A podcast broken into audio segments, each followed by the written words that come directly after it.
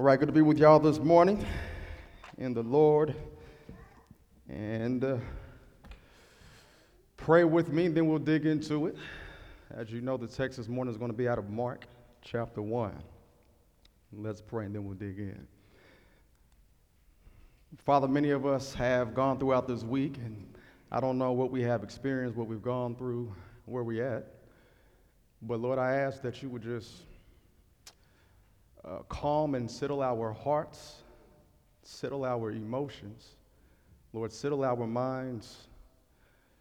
Lord, and focus and realign our eyes and our ears uh, toward you this morning.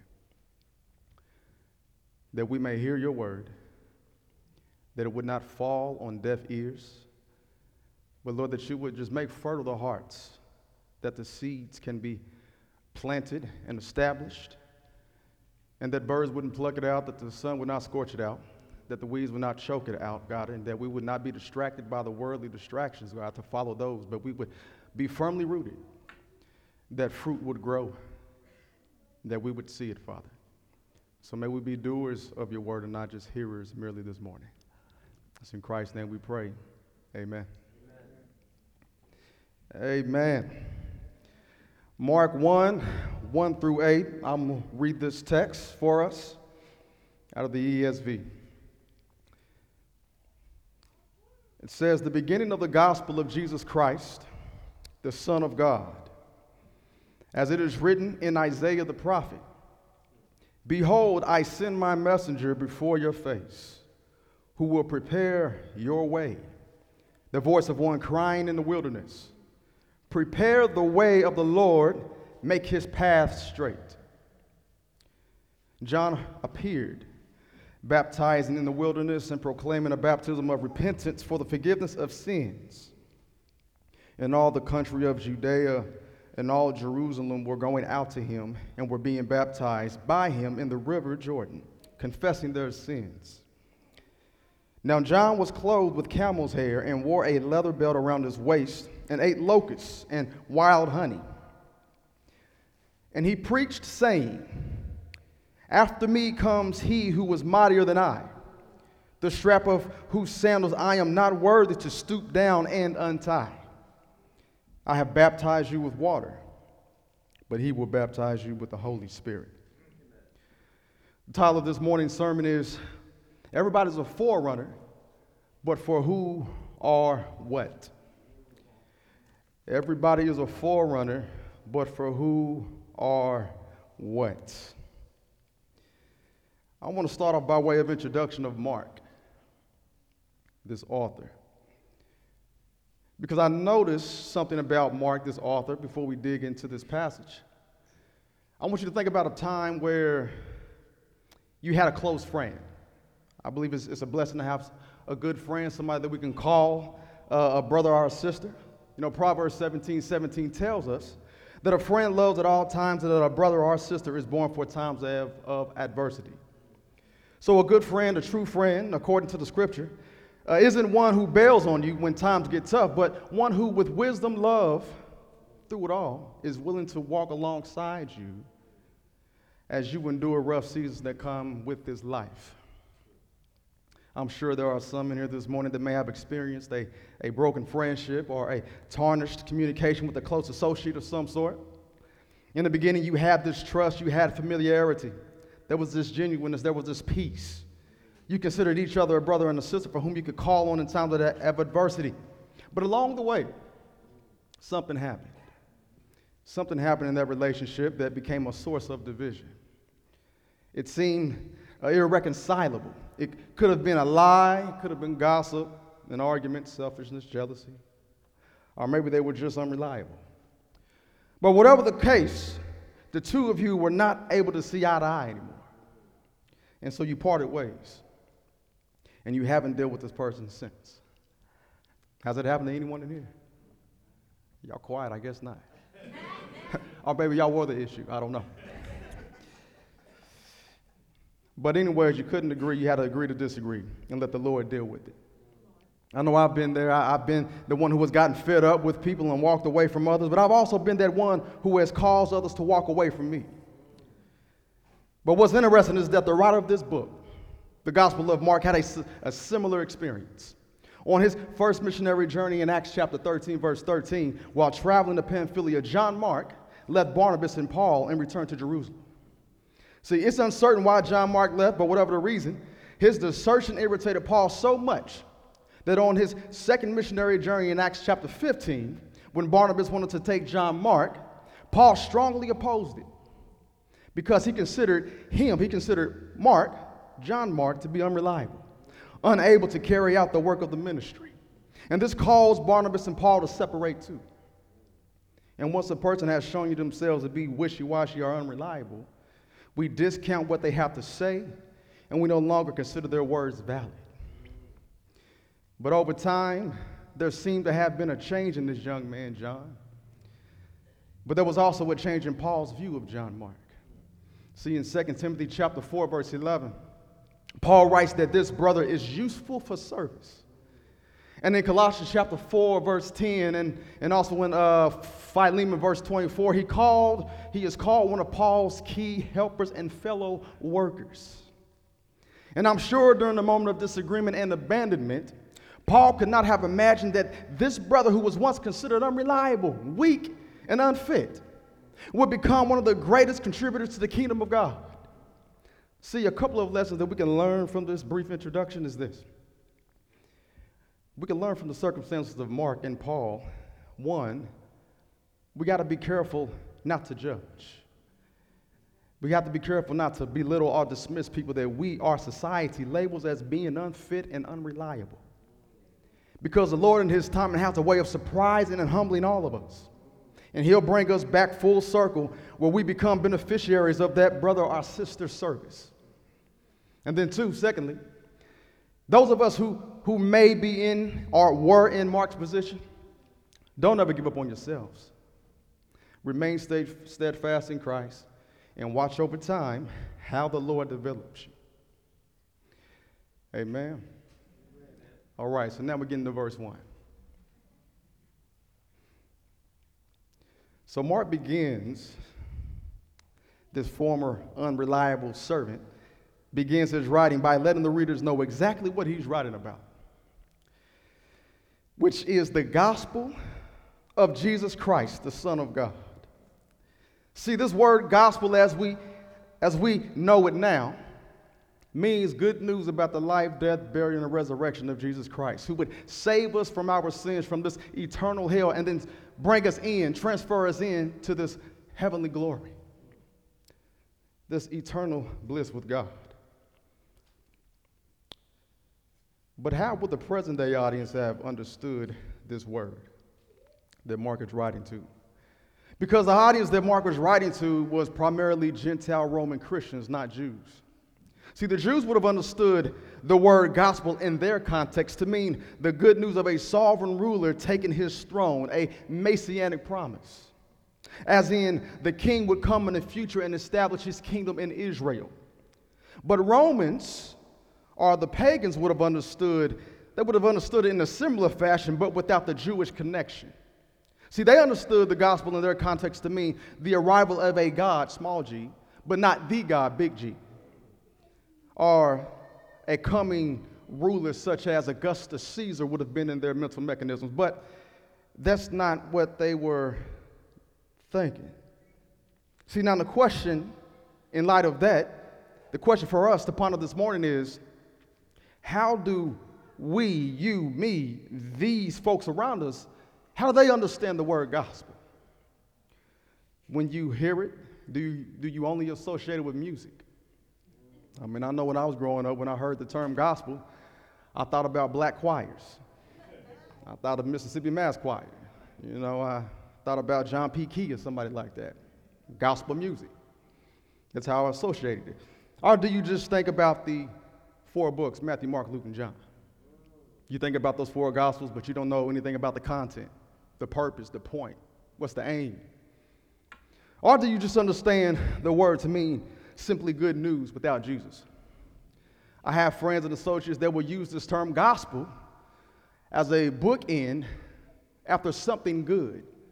Oh, the, the team won last night, or man, I got this raise. Oh, man, that's gospel. Nothing about Jesus, right? See, what we think about the gospel and how we understand this term gospel and how we apply gospel will expose our theology, whether good or bad. And within itself, that will determine the aim for our lives. See, because what you know or don't know, what you do or do not do, or do, lets me see what direction you're headed in. Now, it doesn't mean what you're going to end up being, but it definitely determines your, de- your, your, your direction in the present time. And so Mark says that this is the beginning of the good news about Jesus. See, Jesus. Yahweh is salvation. He will deliver people from their sins. Then not only Jesus, but the Christ. See, Christ is the anointed one, the Messiah. And then he says, Jesus Christ, the Son of God. This is the, his lineage, okay, meaning he is one in nature with God. He is the co equal. So he's breaking that down, the characteristic of his lineage in this one verse. And then we see in verses 2 to 3. After telling us what this book is about, Mark authenticates his message, or he gives credibility to his claim of the coming of Christ by showing us that what he is talking about was actually spoken of long before him in this writing. So, what does he do? He, he quotes from the book of Isaiah and Malachi. But he doesn't quote a prophecy about Christ. Instead, he quotes a prophecy about the forerunner for Christ. That being John the Baptist, the cousin of Jesus. This is the one that Luke wrote about, described as being filled with the Holy Spirit while he was in his mother Elizabeth's womb. When he heard, when she heard about the good news of this coming Messiah in, in Mary, he was leaping for joy. But why would Mark speak of someone other than the main character who, would, who we would assume to be Jesus? What's the purpose of a prophecy about John the Baptist? Maybe Mark was aware of the audience those who would read or hear about this writing. See, keep in mind that he's writing to Roman believers and unbelievers, and the history and the culture that they would have been familiar with. You got to think about this now. Their culture or their history would have been familiar with that of kings being announced. Kings being announced of their arrival by a herald prior to the king getting there. See, kings didn't announce themselves on arrival. They sent someone days ahead to prepare the people for their coming. Now, I don't know y'all's background and history, how you grew up, but uh, in my household as a kid, uh, me and my sisters always on the lookout. Not never for my mom, she was way more soft, but always for my, my, my pops. Because we want to make sure that before he gets home, before he steps foot in the house, everything better be in order. Because we're going to get it if it's not. So, yeah, in the same sense, kings want to make sure that the people are ready before they get there. They don't want to see or find anything unkept. And so they didn't announce themselves on arrival. They always sent someone days ahead to prepare the people. And so, if there was a skeptic, a skeptic Gentile reader of this text, saying that they were unaware of the coming king, that no one's ever spoken of him, Mark could simply say, No, no, no, no but there was one crying in the wilderness. His name was John the Baptist. And, actually, okay, Isaiah spoke of him as well. Malachi spoke of him as well. However, people, John is dead. John the Baptist is no longer with us. Y'all know this, right? John came. John did what he was supposed to do. John was executed by King Herod. John is no more. But because someone like John the Baptist is gone, that someone like this herald is gone, someone like this man who prepares the way is now gone, does the message of John cease to exist as well? What I'm asking is, who is now the forerunner for Christ? Because we're all forerunners of somebody or something. We just got to figure out what it is. What is it that we are leading people to? What is it that we are billboards for? When people encounter us and talk to us and leave from us, how do they leave? Worse, better, mild, lukewarm? Are they leaving convicted? Or are they leaving like, man, I was encouraged by this brother and sister? Christ is who I want to follow more and more and better each day. Or is it more discouraged? That's what we want to ponder with this morning. because we want to know who was letting the world know, who was letting your city know, state know, your community, your school, your, your, your, your friends know about King Jesus. Who was letting this folks know about this crucified, resurrected, and soon coming King? Who? Who? We can do it on a Sunday morning, but once we leave here, what's next? What's next? And so here's going to be like your, your first point. We want to now see who John is. Who is John? We see who John is in verse 4. And so we see the fulfillment of that prophecy beginning in verse 4. It says that John the Baptist appearing in the wilderness. Now let's get this straight. Baptist was not John's last name. We want to make that clear. it was not John's last name. See, in the original translation, he's called John the Baptizer. John the Baptizer.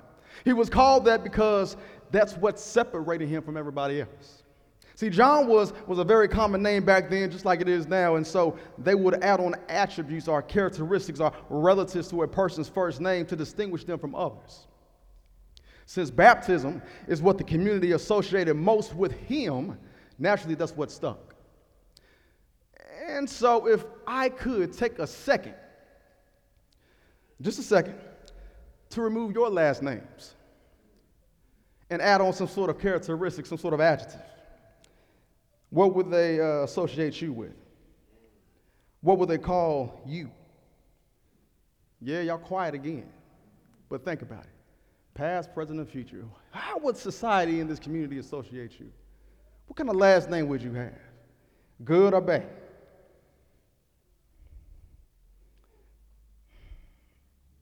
Is that good? Y'all taking some time? Because I definitely wanted to pause there so you would think about that. Because that's the reality of this. We don't take enough time to do a self evaluation. Scripture tells us to examine ourselves daily to see whether or not we are in the faith. And so, yeah, you got to be aware how you are leaving certain situations, circumstances, and people. Because if you don't, you got to be worried of leading people astray. And so when you think about it, this could go on and on, but this is what characterizes John. See, he didn't receive his name or title of recognition based on who his family was, who he hung out with. It was based on the consistency of what he did. Now, you may be thinking, didn't a lot of people baptize?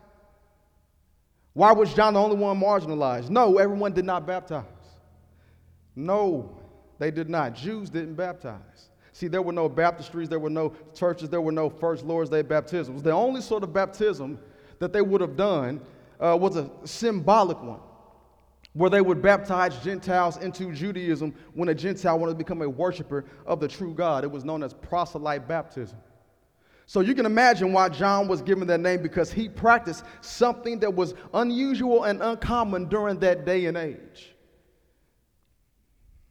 And I wonder if we practice anything and do anything that's uncommon in this day and age. And so we see who John is. And then, secondly, we see John's actions also in verse 4. In verse 4, John's main actions were baptizing and preaching. He preached a baptism of repentance for the forgiveness of sins. Remember, the, the job of a forerunner is to prepare the way, to lay the ground, to build a bridge for one who was to follow and to prepare the people for his arrival. And what's the best way for them, for the people, to prepare for this king? Well, it's by heeding to the message of the forerunner, which was to repent of their sins and to be baptized. They needed to be forgiven. Now, being baptized didn't cleanse them, nor does it cleanse us of anything, but it only declares our intent. It's an outward signpost to the world. It's a public demonstration that our sins have been wiped clean and forgiven, and that we are now committing ourselves to following God for the duration of our lives. See, keep in mind what I said earlier about the Jews and how they didn't practice baptism, but only baptized Gentiles into their religion. Because in this text, what we now see is Jews being baptized.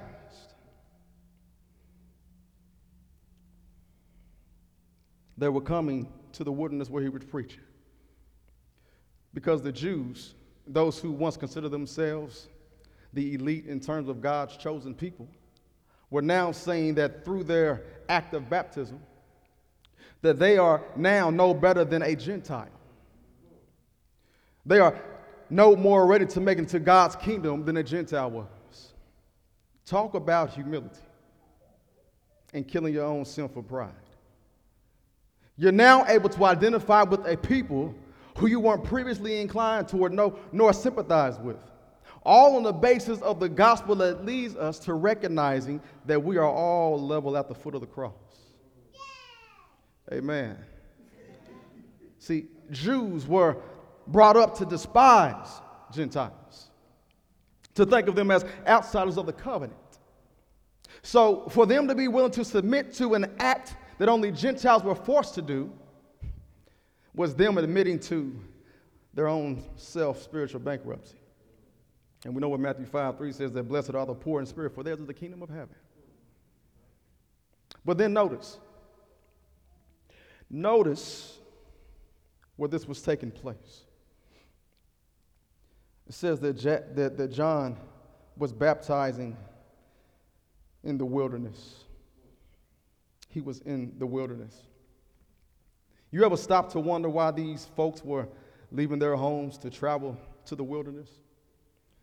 One commentator says it this way He says, To be baptized in the Jordan meant that Israel must once again leave and come to the wilderness for salvation. The people are called to a second exodus in preparation for a new covenant with God. To go back to the wilderness signifies Israel's acknowledgement of their rebellion and their desire to start over. Amen. And so we see that. We know what he's doing. He's baptizing. But he wasn't just baptizing, he was saying something.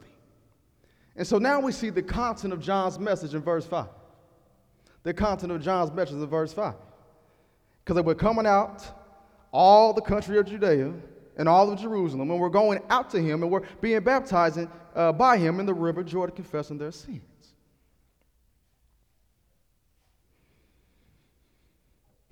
The message of John was so impactful that we see in verse 5 that all the country of Judea, of Judea and Jerusalem were going to him. So, what in the world was John preaching that was so potent that multitudes were coming? The Gospel of Luke would tell us that all John preached was judgment. He called people a brood of vipers and said that the wrath of was coming on them. John would be the equivalent of a fire and brimstone preacher. He didn't tickle the ear. He didn't come up with catchy cliches. He wasn't trying to shout you or tell you that your harvest was coming. He wasn't doing none of that. John made it plain and clear God is coming to judge this world soon with fire, and He's coming with a winnowing fork, separating the wheat from the chaff. And so I would highly suggest for you all that you repent and be saved. He says, Get your house in order. And he knows that the word of God was not going to go out and come back for it, but it was going to accomplish what it was set forth to do. And with that being said, the example of John is simple as this we plant, we water, and the Lord gives the increase. See, this was John's formula of ministry. That's all he did. That's all he was worried about planting and watering, but knew there was someone coming after him. And so, with that, we don't have to add nothing to it or take anything away from it. We preach the text, we teach the text, we live this text, we live this gospel, we live the, the scriptures. And that's it. That's all our concern needs to be. Because to take anything away from it is to soften it. To take anything away from it is to dull the point, the tip. This is why folks ain't convicted anymore. Because it's not piercing their heart because there's no more of a point. It's been shaved down so much by the culture and by society, smoothed to a round edge that it just hits and bounces off like a rubber bullet. It doesn't penetrate. So, how do we do that? By preaching the explicit, the explicit word. And then we see John's appearance.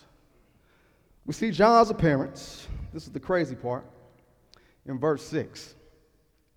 Now, John was clothed with camel's hair and wore a leather belt around his waist and ate locusts and wild honey. But what was also unusual about John was his appearance and his diet. And we just read in verse 6 what he looked like and what he was eating. Now, we could say simply based on this reading that John was looking crazy. and he was acting odd. See, if it were present day and I or you all saw Pastor out in these streets wearing camel's hair, a cloth like a bathing um, robe or something, and with some sandals, and he had a mason jar full of honey with some grilled locals on a stick, you would say this man is looking quite odd. Uh, probably Kevin will go up to you and call you straight out across the street, brother, what is going on with you? We would think something's wrong with our brother, right? Man's disheveled. And so that would be our reaction. It would be very, very cautious. And we'd probably stay on the other side of the street trying to figure out is he okay, right? Uh, but point being that we would read this from our worldview, which is why it looks crazy. But actually, yes, it was an odd dress, but the current, the current audience wouldn't have received it like that. See, they weren't thrown off because they knew that it was his fashion statement and what it stood for. See, his style would have reminded them in 2 Kings chapter 1, verse 8, which tells us that the prophet Elijah the Tishbite dressed in a hairy garment with a leather girdle around his waist. And in Zechariah 13, it talks about false prophets. You'll be familiar with this. False prophets who would desire to deceive by putting on hairy robes or garments. Hence, this is why Jesus says, Beware of false prophets they come to you in sheep's clothing, but inwardly they are ravenous wolves. See, they come to you in wool and hairy garments, which why I think this is uh, a, a, good example of why we shouldn't be overly concerned with how we dress and try to impress and bring the Lord your best on a Sunday. Because below we're just as filthy rags. What you wear is not indicative of where your salvation is. What you wear is not indicative of your godly walk. It does not matter at all. And so, why did John wear this?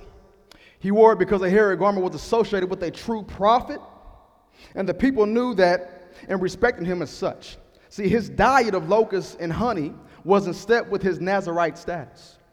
See, John was not concerned with the fashion of the day. He wasn't worried about fitting in with the crowd. He didn't care about what the people thought about him. John was a prophet and he wanted to be taken seriously as one who God had designated for that task. So, beloved, we are called to be prophets of old. Not that you should dress and eat like John, but in setting a line of demarcation. See, through the proclamation of the word, humble and modest living, devoid of greed, arrogance, and pride, that's what we must do. We aren't called to be puppets of the culture. No, we, we, we don't dance to the beat of society's drum. No, we're called to live contrary to the culture that devalues God so that we, so that we can exalt Him. We're not called to be like them, imitators of the world. There's nothing wrong with being distinct. There's nothing wrong with being cast on the outskirts. There's nothing wrong with that. Because we know who we honor, we know who we proclaim, and we know who holds our future, right? And then in 7 through 8 we see his purpose and we see John's humility. And he preached, saying, After me comes he who was mightier than I, the strap of whose sandals I am not worthy to stoop down and untie. I have baptized you with water, but he will baptize you with the Holy Spirit. So after John preaches his message, he now turns to a different subject. It's as if John was like, well, now I've, I've preached a lot of messages, and I've had many to, to come to repentance through, our, through my ministry. But there's this one brother who's coming, and, and he's a bad boy. I'm not even worthy to untie this man's sandals. Now, what I used on you was water when I baptized you. But this man here, he's going to baptize you with something even greater. See, people, this is the sum of John's ministry. This is the point of the forerunner. He points to Christ and not himself. He could have been jealous and said, Jesus, eh, he's all right. Being baptized in the Spirit is not the, much of an upgrade from water, but, but rather, John says in John 3 30, that he must decrease as our brother read, and he must increase. John must decrease, Christ must increase. Again, John is not worried about being identified as the man or the best preacher in town. He is not worried about having the best church and nobody else is doing it but me. There's no gospel presence in this area, so we must do it. He's not saying that. His concern is to proclaim what thus saith the Lord, maintain the dignity of the office, and hand the baton over and get out the way. That's it. John was so humble that he considered himself unfit to untie Jesus' sandals. The lowest job that any servant or slave at that time could have had was untying the shoes of the master. John said that he's so wretched that he didn't even deserve to do that. John convicts me. Why? Because he challenges me to ask questions about myself. Am I worthy of Christ? Am I worthy of all that he has given me? And even if I say that I am not, do my actions or my personality come off as entitled? How I treat others, what I say, what I do. Is it contrary to that? Or am I constantly trying to walk in a posture of humility, contentment, grace, and thanksgiving? Do I have an attitude of gratitude?